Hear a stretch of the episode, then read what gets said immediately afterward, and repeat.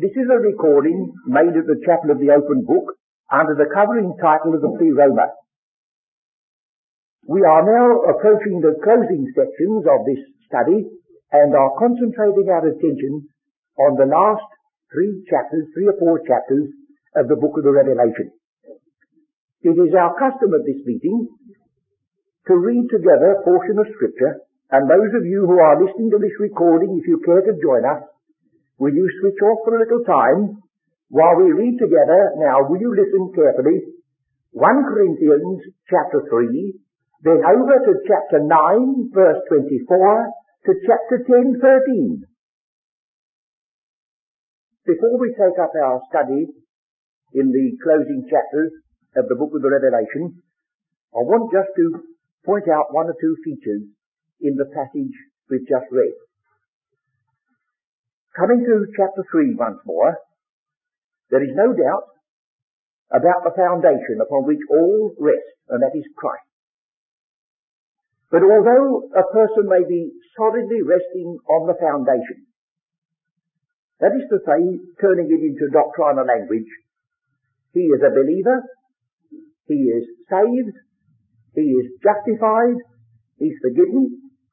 In fact, at the end of the chapter, it says, ye are Christ, and Christ is God.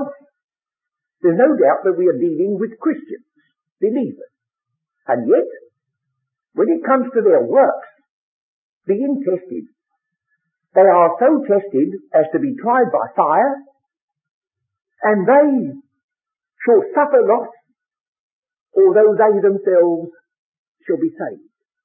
Then we turn to the chapter nine, and we find that we are here in the context of running a race, and the uh, alternation between all and some has got to be watched. All run in a race, but all do not win. It's the very character of a race that if you enter it, you, you know full well that some are coming out first and some second, and well, you'll be, uh, that's also ran, you see. Otherwise, it's no race. No element of pride or reward about it. And at the end of this chapter nine, the Apostle says, lest that by any means, when I have preached to others, now that word preached is to herald. And inasmuch as he's talking about a Greek sport, and there was actually a herald in the Greek sports, and a part of his work was to announce those who were in the list. He says, you see, it's possible that after I've heralded others, I myself should be disqualified, not cast away. Disqualified. So you've always got to remember that the moment you're off the ground of sheer salvation and on the ground of service, there is this possibility. Now he says, I'd like you to look back over the past, the history of Israel. Notice, they were all baptized into Moses. Not some of them. They all ate the same spiritual meat, not some of them. They all drank the same spiritual drink. And then it said, but with many of them, God was not well pleased. So here's a redeemed people that never went back to Egypt again. God's people, redeemed by precious blood, who did not go so far as to get into the land of promise. Now, it cannot mean that they are unsaved people, because Moses was prevented from going into the land of promise. And yet, he'll be numbered among the ones in the glory later on. So we've got to be prepared to discover what we're going to see written largely in the Book of the Revelation, that it's one thing to say unto him that loved us and loosed us from our sins in his own blood, and then to sit back and say, well, now I'm right for the crown. Oh, no. There are great possibilities in connection with that. Well, let's just a word or two here. Look at the peculiar things that are listed out to characterize this type of people: idolaters, committing fornication, and various other horrible things. And then notice on two occasions they were destroyed, verse nine. They were destroyed, verse ten. These are God's people that are thus treated. Now you say, well, I don't think very much of your readings this evening. Friends, I didn't write the Bible. I'm only here to open it. But it's because we may not have this in our mind, as we should, that we've invested some features in the book of the Revelation with wrong meaning. And therefore, we want just to face the fact that God has written this for our guidance, our warning, and we mustn't turn the edge because it doesn't quite suit our book. Shall we now come to the book of the Revelation once more? Now, in the ordinary way, we have sacrificed a certain amount of time in these meetings in order that we may get a bit, bit better quality of voice. But this evening I've asked our brother Mister Ramsey to go back and have a little bit less quality in voice so that I can have another quarter of an hour or thirty minutes. Otherwise, I shall have to do what I did last week, get halfway through and then have to postpone it. I shan't run over the time, but we'll use it to the very best. Now, I hope you don't say to yourself, oh dear, oh dear, we're going to have it all over again. Yes, we are, friends, just to link up, but very quickly, and then go on. Now, what I try to make, the point I try to make, first of all, last week was a question. To whom was the book of the Revelation written? Well, the answer is, John to the seven churches. What thou seest, write in a book and send to the seven churches. And when that book is nearly completed, in the last chapter of the book of the Revelation, he's back on the same subject. Verse sixteen, and I, Jesus, have sent mine angel to testify unto you these things in the churches. So you see, the whole book of the Revelation, not merely chapters two and three, but chapter four, chapter thirteen, chapter twenty, chapter twenty-one, they're all written to that people. And they were written to a peculiar character in that people, to him that overcometh. So that we are not to look upon the book of the Revelation as containing all that we need to know about the end, for it doesn't reach the end. When we finish the book of the Revelation, we shall have to go to another scripture which says, then cometh the end, long way beyond the time limit of the book of the Revelation itself. But there are things in this book which impinge upon this overcomer in the dreadful times that will take place when the man of sin, the son of perdition, is wielding his authority. The next thing is, I want to pick up this word overcomer and take it a stage further than I was able to do last time. Last time we noticed that each church, without exception, uh, it was addressed, and then to him that overcometh will I grant this or grant that or grant the other. And I would remind you that to the overcomer a certain promise is made which is fulfilled within the pages of the book of the Revelation. Let's make that our own in case any are not quite sure. Chapter two. The overcomer is addressed in verse seven. And I will give to eat of the tree of life, which is in the midst of the paradise of God. And you read chapter twenty-two, and you've got the paradise of God with the tree of life and the leaves after the healing of the nations. So there's a link between the promise in that church and the things which are written for his guidance. And then if you look at the next church, verse eleven, to him that overcometh, him that overcometh shall not be hurt of the second death. And in Revelation twenty, it says, verse six, blessed and holy is he that hath part in the first resurrection, on such the second death hath no power, but they shall be priests of God and of Christ, and shall reign with him a thousand years. And the second death occurs again at the end of chapter twenty, and once more in um, the next chapter. So that we have got to be watchful, that we don't hand over the second death to the ungodly in some general judgment which is not in view here, and take away this word which was actually used by Christ as an encouragement to the overcomer. We'll look at this again presently.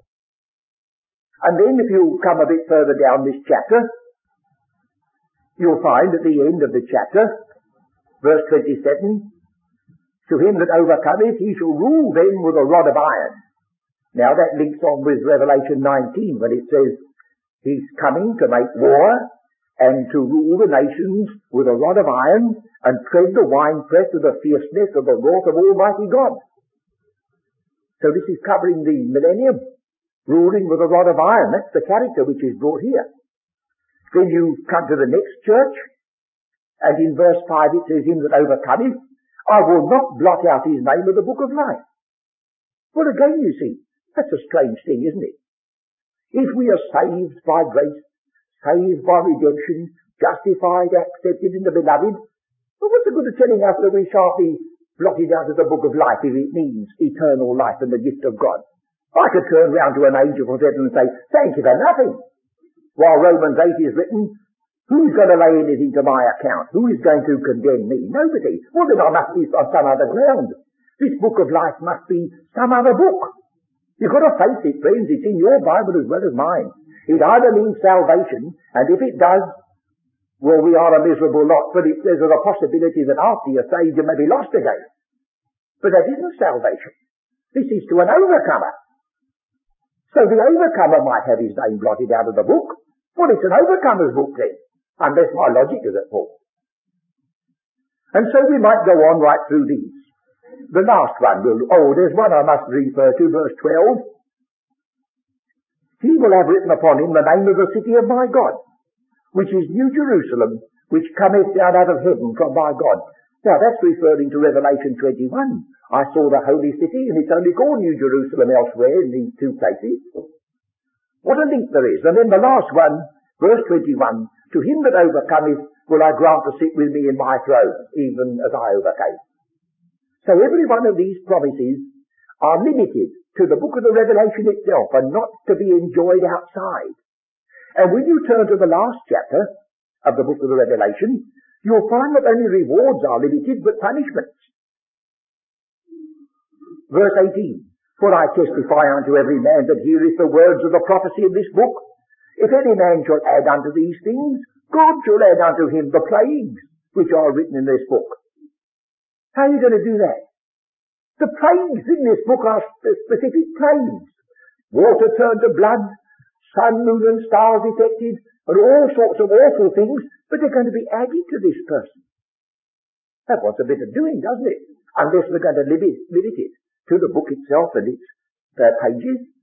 And in verse nineteen, if any man shall take away from the words of the book of this prophecy, God shall take away his part out of the book of life, and out of the holy city, and from the things which are written in this book. So it's limited, you see. It's specific. The book of life, the holy city, the things written in this book. Now this emphasis on the word overcomer is not only to be found in the seven churches, but I want to pick these out too. The next one comes in chapter twelve. There's a good deal of, of uh,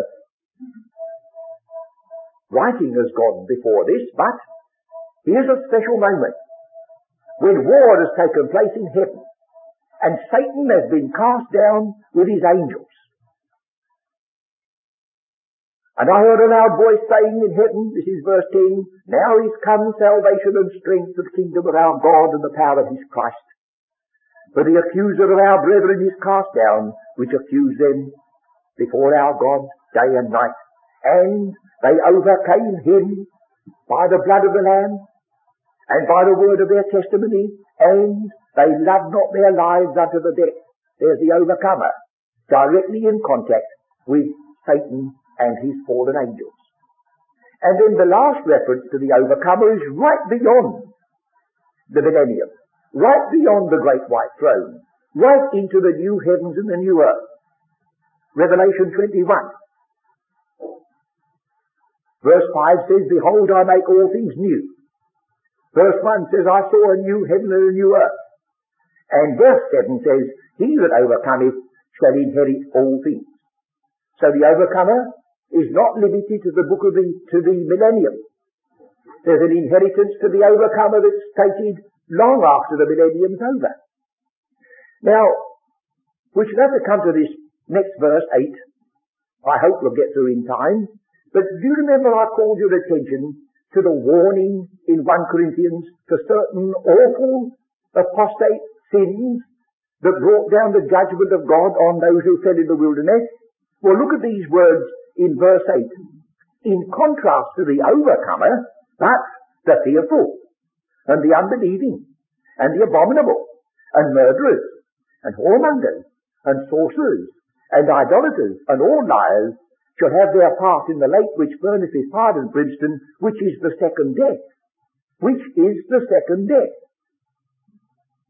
Oh dear, oh dear, you say, the second death was something which God said that the ones who lived and reigned with Christ, who were kings and priests unto God, they wouldn't be touched by the second death. But here's the other people who are. These are a pair. Those who are and those who are not touched by it. Don't you see what we've got to do? God has promised that the, the ones that overcome will not be those who are the fearful and the unbelieving and the abominable. We've handed that all, all over to the godless world, but it's written concerning those who fail to make the grade. And in next time, instead of saying uh, the second death, it says at the end of verse, uh, at the end of twenty-seven, and there shall in no wise enter into it anything that defileth, neither whatsoever worketh abomination or maketh a lie, but they which are written in the Lamb's book of life. So the book of life comes in over against the second death. It's all tied up together, and we must translate them so that we do not do despite to any one passage. Now there's another reference to overcoming which I want to introduce. This is from another angle.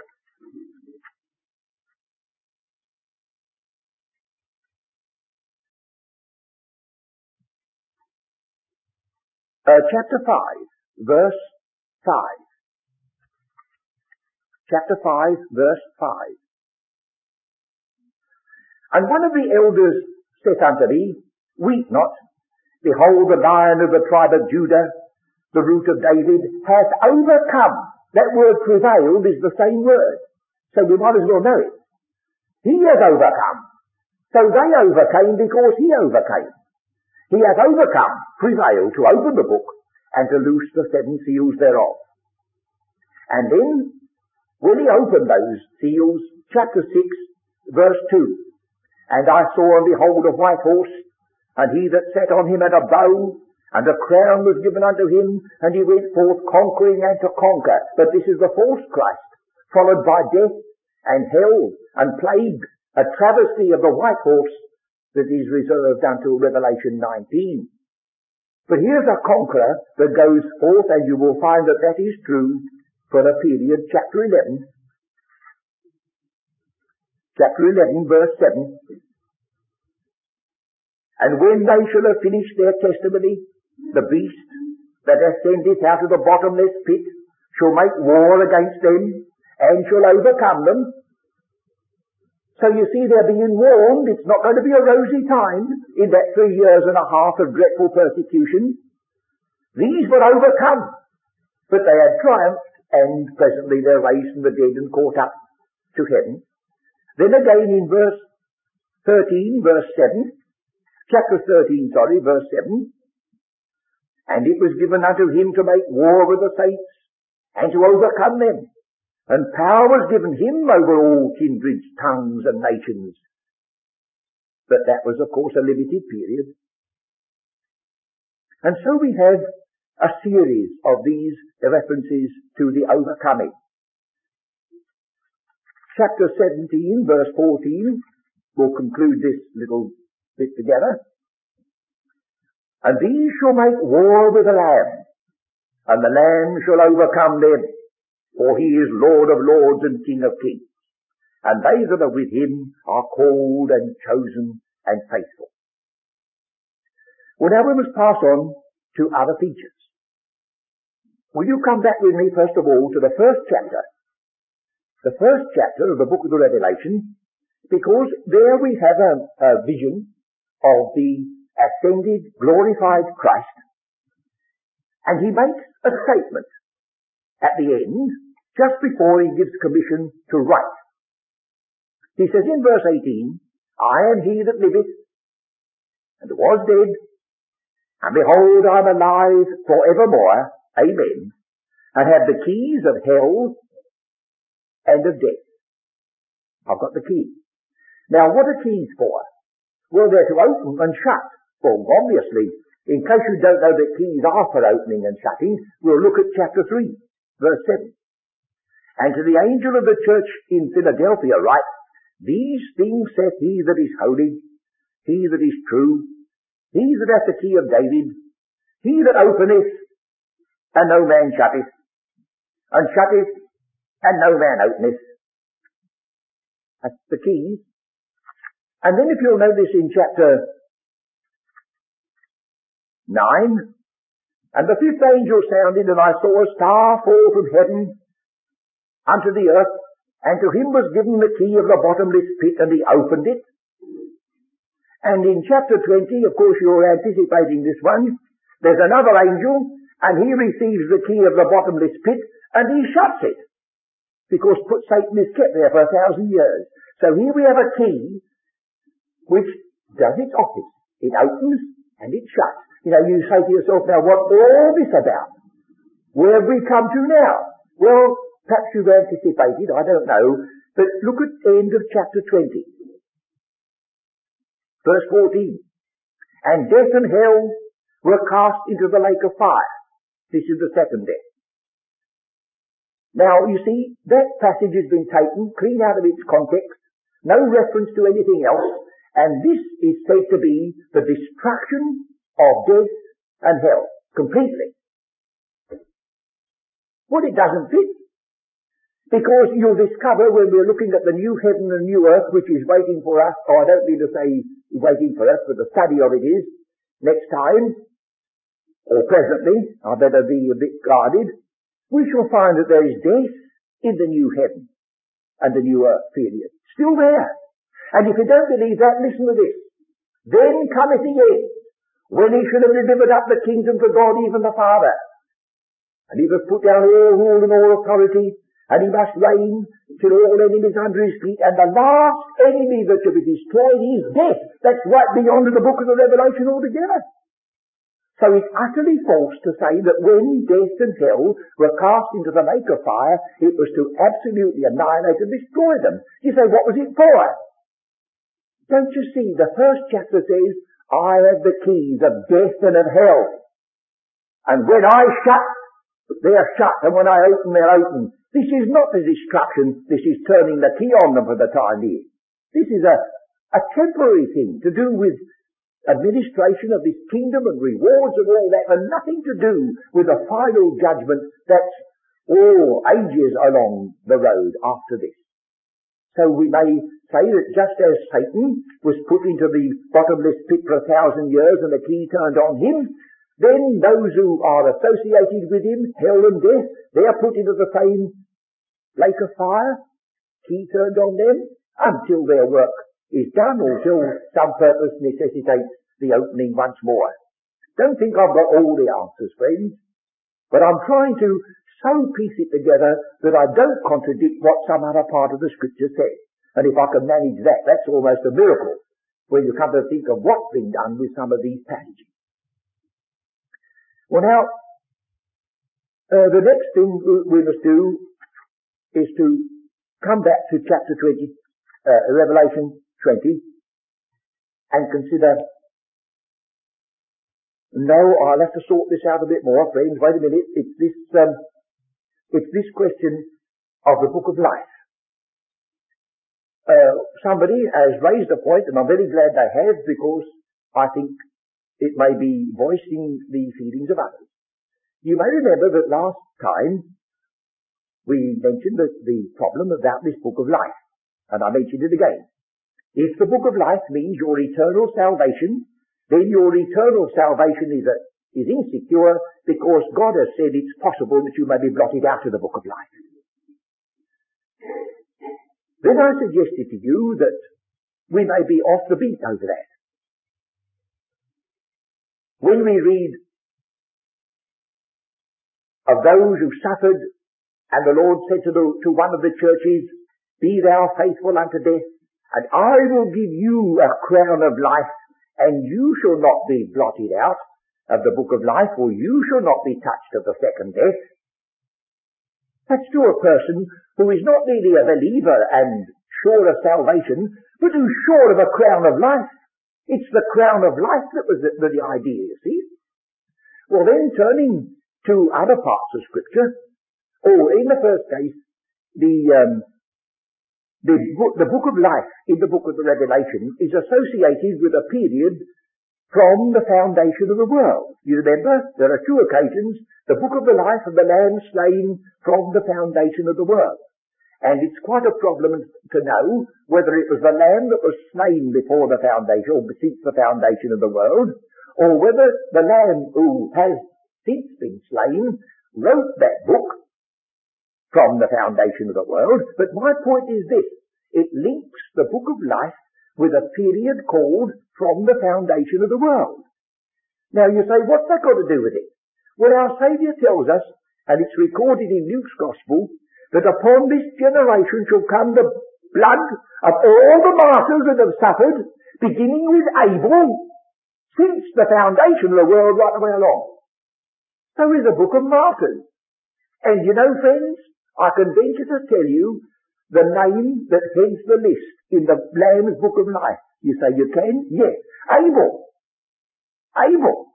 He was the first one whose blood was shed by the Cain side of the story, and the battle was on. He didn't look much of an overcomer, did he? Cain looks as though he was the overcomer, but you mustn't be taken by the superficial. When it says the lion of the tribe of Judah was the overcomer, John says, I turned to look. To look at what? To see the lion. But he never saw a lion. I saw a lamb. And not only a lamb, I saw a lamb as it had been slain. It's a slain lamb that's the overcomer, friends, not the roaring lion.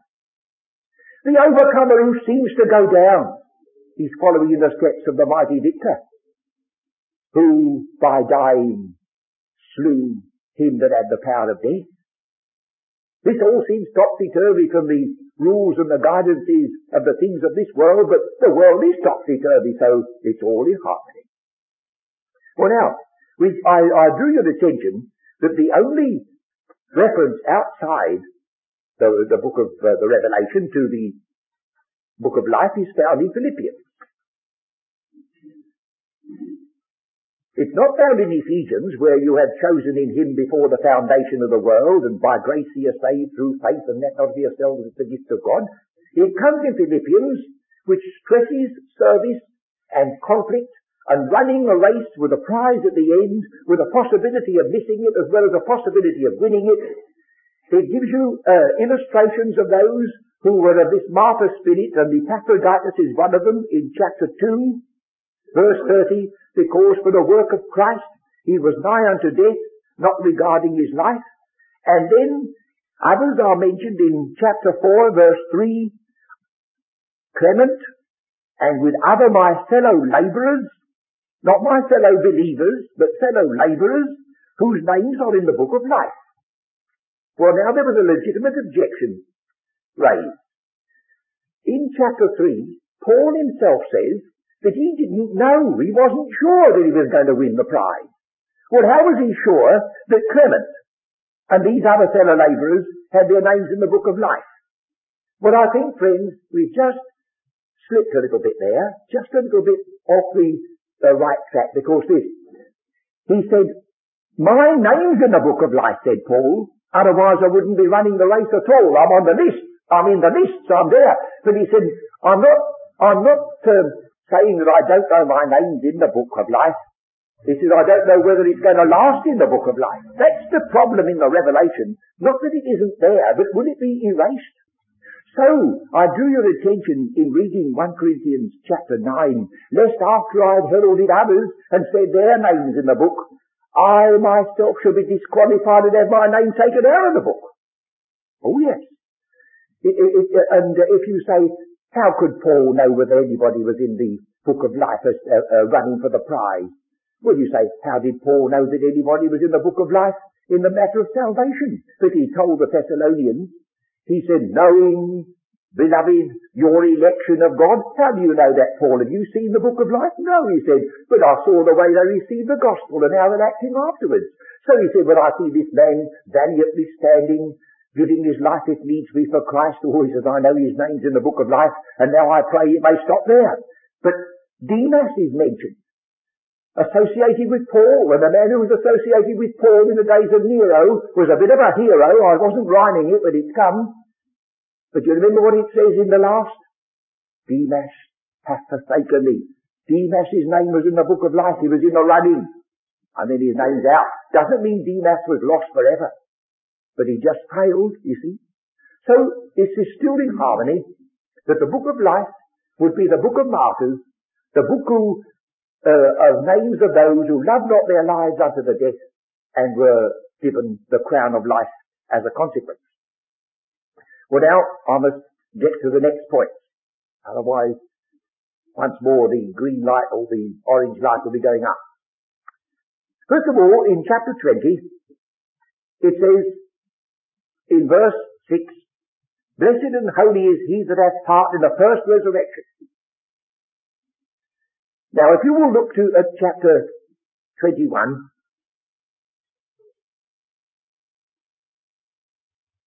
Um, verse four, And God shall wipe away all tears from their eyes, and there shall be no more death, neither sorrow nor crying, neither shall be any more pain, for the former things are passed away. That's the same word as the word first. It doesn't say the first things are passed away, because you would say, well, what do you mean first things? Going right back to the beginning. Genesis one verse one. No, they don't pass away.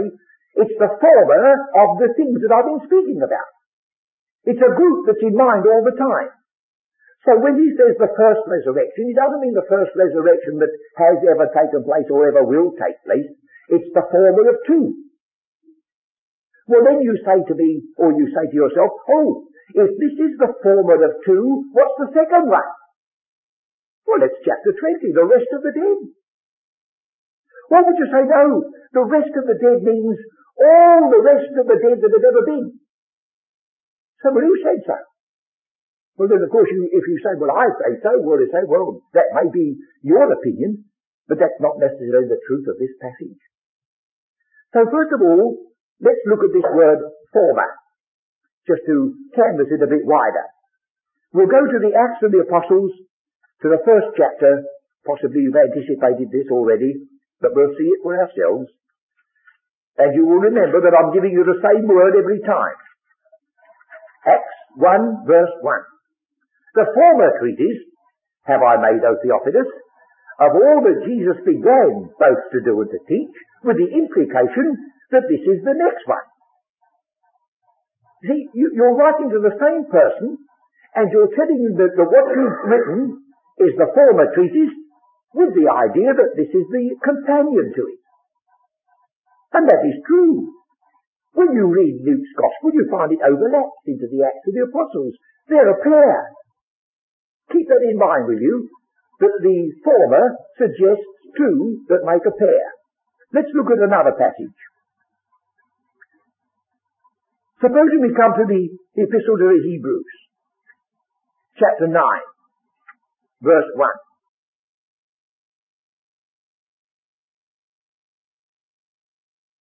Then verily the first covenant had also ordinances of a divine service and a worldly sanctuary. Now supposing you're a stickler, you say, well, that means the first covenant and I'm going to stand by it. Say, well, when was the first covenant made in Scripture? It's made in Genesis six with Noah, and so named. That's not the covenant that's mentioned here. And there's another covenant made in chapter nine, and another covenant made in chapter fifteen, and yet another covenant made in chapter seventeen. So you see, we've got four different covenants mentioned in the book of Genesis before this covenant comes into being, and yet it's called the first. Well, it must be the first of a series, or the former of two. What was the former? The old covenant that was made with the children of Israel when they came out of the land of Egypt, which they broke. And what's the second covenant? Why, it's the new covenant that it will make with the house of Israel and Judah and write it on their hearts, So he says this was a worldly sanctuary, carnal ordinances, but the new covenant, oh, that's a different thing. But it's a pair. Well, now you see, you see what I'm coming to. That if the former resurrection demands a second one to complete the whole lot, well, that's what we're waiting. As soon as the as soon as the, the, the book of the Revelation ends, the millennium, then we come to the great white throne and the rest of the dead.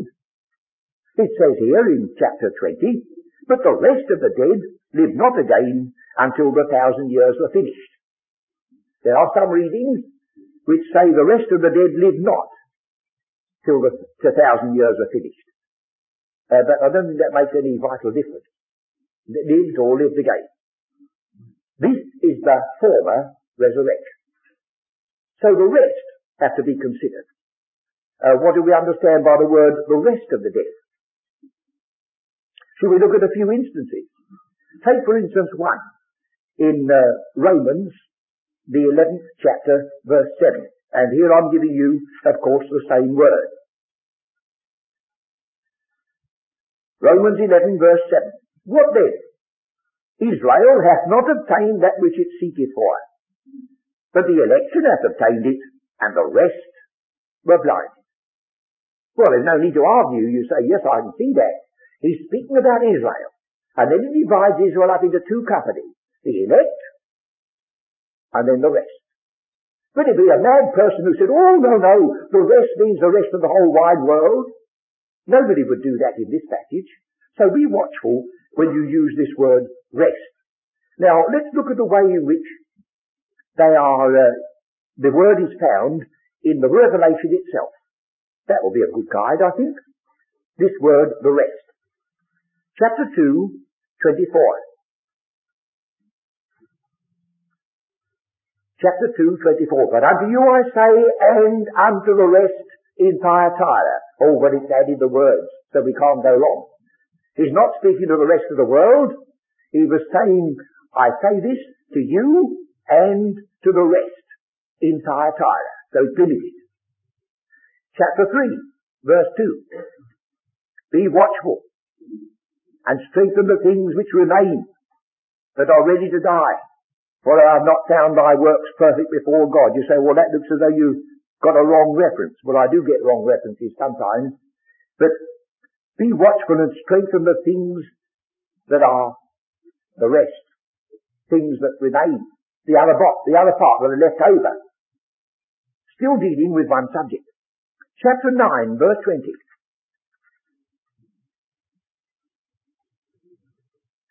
It says in verse nineteen, their power is in their mouth and in their tails, for their tails were like unto serpents, and they had heads, and within they do hurt.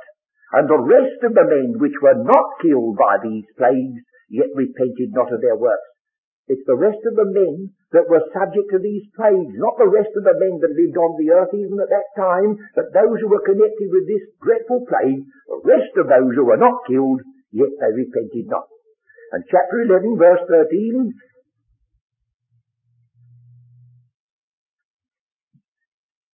and the same hour was there a great earthquake. The tenth part of the city fell, and in the earthquake were slain of men seven thousand, and the remnant were affrighted, and gave glory to the God of heaven. The remnant, oh yes, I know what the remnant is, that's the remnant of Israel, we read about them in Hosea. No, no, no, no, no, this is just the rest of the people at that time when the earthquake frightened them. So you see, it's a limited word all the time by its context. Chapter twelve, seventeen. And the dragon was wroth with a woman and went to make war with the remnant of her seed, the rest. Because one lot had been caught up to God in his throne as the man-child. The other lot had been taken on eagle's wings to be fed for three years and a half in the wilderness. And the rest that were left, that were not quite the overcomer element, yet he was after them too, because they were the chosen people. They were the remnant, or the rest. Then we have nineteen twenty-one.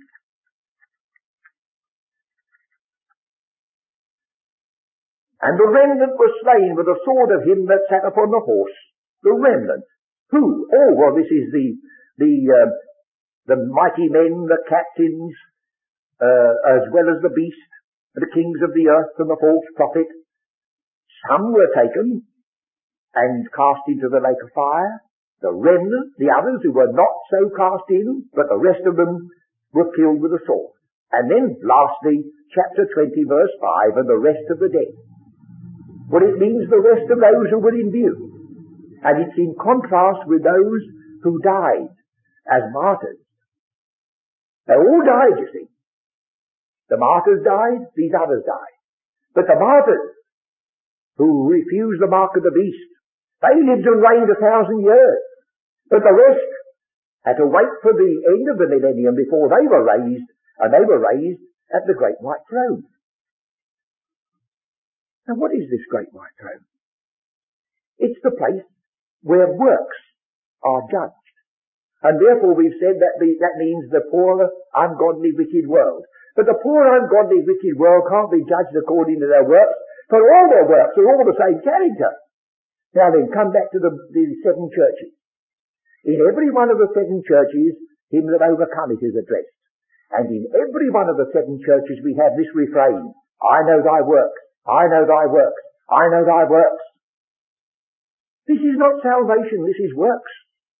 And it says the books were opened, two sets of books. The books were opened and they were judged according to their works, and if their name wasn't in the book of life, that means to say that they hadn't come up to the standard, they were among those who had never overcome, they had to go through a, an awful experience. Now that leads us back again to this question of the second death. Will you turn with me to the, the little epistle of Jude?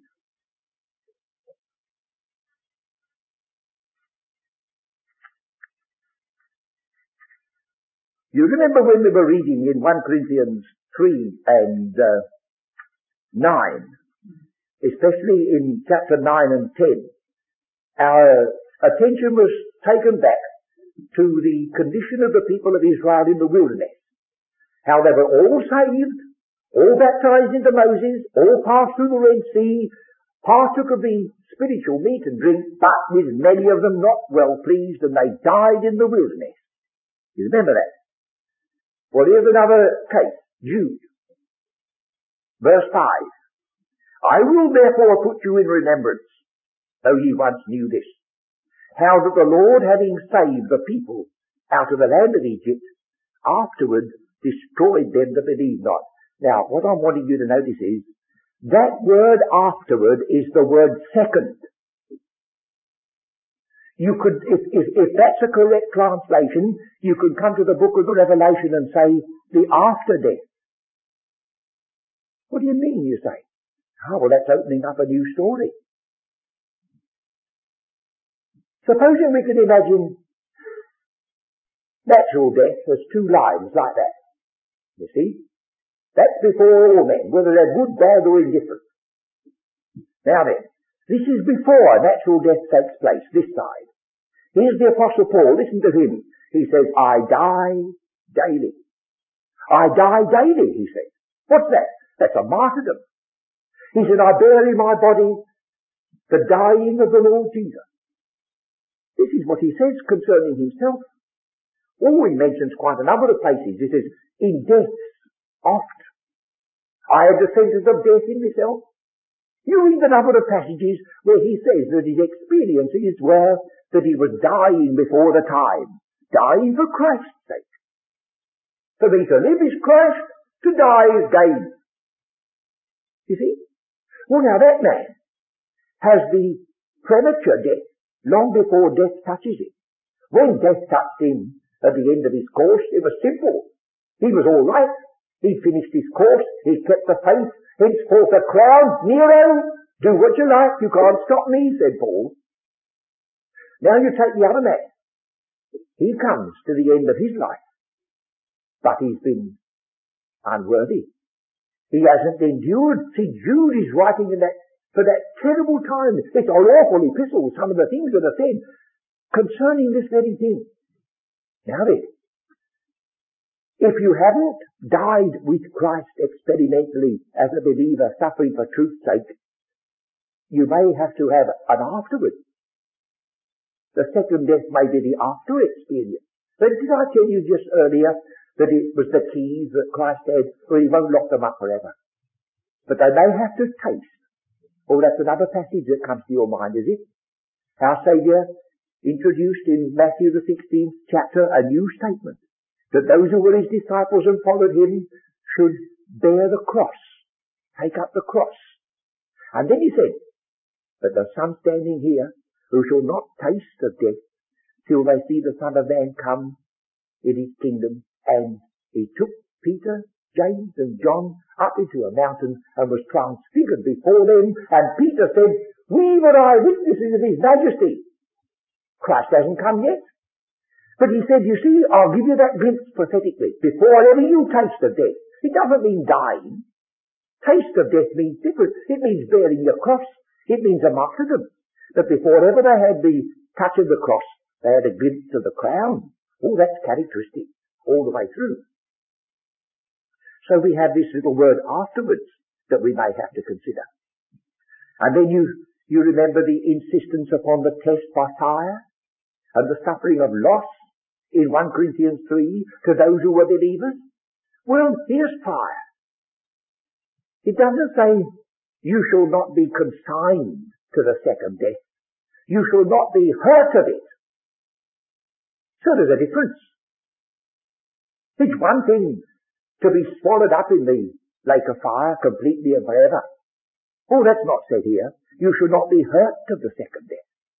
And the way in which it seems to, to me, as though you can imagine a believer who is now standing accepted in the beloved. But there are certain things that he cannot take through into eternity with him.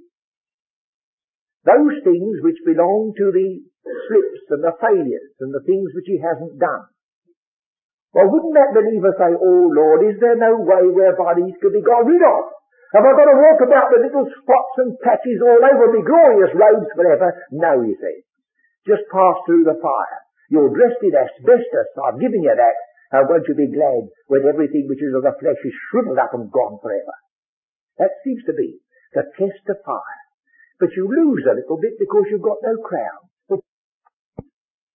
In spite of the fact you've lost a little. Well, now the last thing we've got to do is to look at these dreadful things that we have indicated in Revelation twenty-one.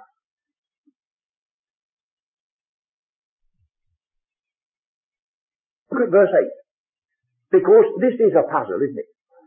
You may say to me, you're not going to tell me that all this list of things can possibly describe a believer. Well, let's have a look. I mean, just let, let, let those scriptures speak to us, shall we? The fearful. Now, that word only occurs about two or three times in the whole of the New Testament. And I'm going to turn you to the one passage which bears upon this particularly. Second Timothy, chapter one. Or would you say, wait a minute, Paul is writing to Timothy. Yes. He's writing to a fellow servant. Yes. He's writing to someone and he's going to speak about winning a crown. Yes.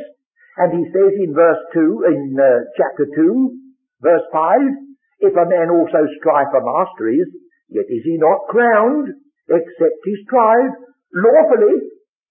He's warning him. And in chapter two he says, verse eleven, if we died with him, we shall also live with him. If we suffer, we shall also reign with him. Supposing we don't suffer, well, if we deny him, he will deny us. What of? Life? No. Crown. He cannot deny himself, next verse then. And then it says in chapter four, I have fought a good fight. I have finished my course. I have kept the faith. Henceforth there is laid up for me a crown of righteousness, which the Lord, the righteous judge, shall give me at that day, and not to me only, but unto all them also that love is appearing. Do thy diligence to come shortly unto me, for Demas, here he is, forsaken me. Here's the one who failed. Now, what's all that got to do with the word fearful? Here it is, chapter two, verse one. Verse six, wherefore I put thee in remembrance, that thou stir up the gift of God, which is in thee, by the putting on of my hands. For God hath not given us The spirit of fear, cowardice, that's the word. So the word is addressed to a believer, not to an unbeliever. And when you read it again in the Gospels, it's, it's because they were fearful in the outbreak of the storm. It's a, it's a word that's used of the believer. And when you come to put yourself in imagination into the day of tribulation, such as never was and never will be, when you're dominated by this terrific anti-Christian dictator, the mark of the beast, and all the perils with which you'll be surrounded, is it any wonder that some draw back? Some have drawn back before, some will draw back then. So the fearful can be a dreadful label to a person who is a child of God. I wonder whether anybody in this meeting would dare to stand up and say, never, throughout the whole of their Christian experience, could it ever be said that they were fearful. You know, if you said it, some of us would wonder whether you were telling the truth. We all know the possibility, and it's wise that we should. Well, now, what about the next one? Oh, you say, well, now I've got you properly this time, because this says unbelieving. Well, you can't have an unbelieving believer. Is that so, friends? Oh, well, let the Scripture speak, because that would be a bit more emphatic than I can. Hebrews chapter three. Hebrews chapter three. Are we speaking to believers? Wherefore, holy brethren. Well, I have an idea that anyone who could be called holy brethren, they're believers, wouldn't you? Yes. And partakers of the heavenly calling? Oh, yes, they must be. All right. Verse twelve. Take heed, brethren, lest there be in any of you an evil heart of unbelief. So a believer is addressed and warned that he might sometimes have an evil heart of unbelief, and he's back again in Israel in the wilderness, failing to go into the promised land. So that's First Corinthians says the, the same thing, Hebrews says the same thing. Same idea. You may fall, although you never go back to Egypt. You may not go on as far as you should go. You may not like the Caleb and Joshua, who last right through the time and triumphantly go into the land. That's winning of the crown element. Well, there you have the possibility of a believer having a heart of unbelief. And what about this word abominable? Well, you read it in verse twenty-seven. And there shall in no wise enter into it anything that defileth, neither whatsoever worketh abomination, or maketh a lie, but they which are written in the Lamb's Book of Life, the overcomers. Because the abomination is the title given to the great um, Gentile dominion, summed up, visualized in Nebuchadnezzar's image, and summed up at the end as the abomination of desolation. And anyone who receives the mark of the beast, anyone who associates himself for any reason with that awful thing, is abominable. Well, then we take another one. Supposing we miss some of these dreadful ones, I'll give you a whole list in a minute. But uh, what about this word murderer? Uh, you, you don't need to tell me you may say that murderers is a thing that you could just say to a Christian. Uh, would you say to uh, a Christian, now of course, uh, uh, don't commit any murders, will you? Well, you wait a minute. Just look at the way in which it's written by Peter. Chapter four. And before we read this, would you think of writing to anybody today and say, look, don't be a busybody and don't be a murderer, would you? Oh, you say, well, I don't seem to be fit. No, you see, that's because we don't quite know the circumstances in which these people were placed and the possibilities of the human heart who are believers. So now First Peter four, verse fourteen. If ye be reproached for the name of Christ, happy are ye, for the Spirit of glory and of God resteth upon you. On their part he is evil spoken of, but on your part he is glorified. So he's speaking to people who can glorify Christ and share in his suffering. But he doesn't seem to say, but of course I can't say this to you. He says, but let none of you suffer as a murderer. And I say, I, I don't think I could have, I would like to write to anybody today and say that, because it doesn't seem congruous. But he put it there. Murderer, a thief, an evildoer, or a busybody. Well, then if you say, ah, well, that was Peter, of course, uh, but I'd like to know something about what Paul said. Well, all right, Paul. Galatians. And if this list I'm going to read to you isn't about the same as the book of the Revelation, it's very, very near. Galatians chapter five, verse nineteen.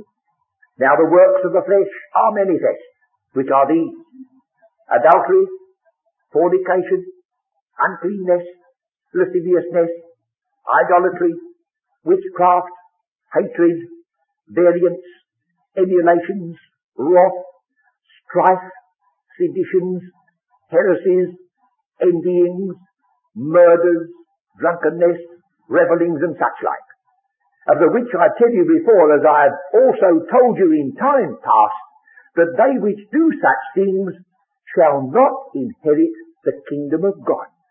It doesn't say that they won't be saved, but they shall not inherit the kingdom of God, and he's warned them. And if you don't believe that, turn to Ephesians, uh, but you say, but surely, surely, you're not going to find a whole list of these awful things in Ephesians. Friends, we are. So it's coming home to us a bit then. Chapter five. Be ye therefore followers of God as dear children, and walk in love, as Christ also hath loved us, and hath given himself for us, an offering and a sacrifice to God for a sweet-smelling savour. You can't have it plainer that you're dealing with believers who are redeemed. Then the very next words, but fornication and all uncleanness, all covetousness, let it not be once named among you as becometh saints, neither filthiness, nor foolish talking, nor jesting, which are not convenient, but rather the giving of thanks. For this ye know, that no whoremonger, nor unclean person, nor covetous man, who is an idolater, hath any inheritance in the kingdom of Christ and of God. So it's right bang in Ephesians. It's almost the same list as in the book of the Revelation. So what are you going to do about it? You've got to face it. Now there's one more point. You notice the way in which he puts it in verse five. Hath any inheritance in the kingdom of Christ and of God. He doesn't say he won't have life or salvation, but he won't have an inheritance in the kingdom of Christ and of God. Why did he put those two names together? Well, he say, you are asking a lot of questions, aren't you? But that's the way to find out. Will you come back to Revelation twenty and see whether you, you can see what I'm driving at? Verse six. Blessed and holy is he that hath part in the former resurrection of these two. On such the second death hath no power, but they shall be priests of God and of Christ. See the two together? And that's the only time when they come like that. In Ephesians it puts it Christ and of God, and in Revelation it puts it the other way around, God and of Christ. But you say, what do you learn from that? Well, Romans the eighth chapter says, uh, let's get the actual wording. Romans the eighth chapter says, if children, verse seventeen, if children, then heirs, heirs of God. Every child of God is an heir of God. Right, that's so far. And joint heirs with Christ, if so be that we suffer with him. You see, our punctuation won't allow that. But there's a distinction. You're an heir of God if you're a child of God. You're a joint heir with Christ if you suffer with him. Then he goes on to say, that we may also be glorified together. For I reckon that the sufferings of this present time are not worthy to be compared with the glory which were revealed in us. This is the suffering in view of the glory. This is not merely just believing. This is enduring and suffering and prize-winning reward or crown. Well, it seems to me, if you can take all these together and keep it in your mind as you read Revelation nineteen, twenty, twenty-one and twenty-two, instead of thinking of a general judgment at the last day for all the wicked of, that have ever lived, remember it's focusing all the time upon him that overcometh, or the alternative. And the alternatives are in the churches, addressed to the churches before ever you get to the last. The second death, the blotting out the book of life, is addressed to the churches, and you must keep it addressed to the churches when you get to the actual state of affairs, otherwise you're doing despite to the teaching of truth. Well now, we have in front of us one or two more considerations before we can honestly say we have traversed the teaching of Scripture with regard to the Free Roma. You notice I said traversed because every verse and every chapter in the book from one end to the other is practically a contribution to it, but we've taken stride. Now in front of us there is still the question about the new heaven and the new earth to get in its right focus. And then, either before or after, I want to go through the parallelism between these three kings, Saul, David and Solomon. So they come in sequence in their history, and they come in sequence in their prophetic forecast. And then we shall have to go to First Corinthians chapter fifteen, verses twenty-four to twenty-eight, when it says, "Then cometh the end." And by the time we've done that, there's a good many of us say, well, we're just about ready to go back to the beginning and start all over again so that we can pick up so many of the threads that have been left. Well, we'll have to wait and see.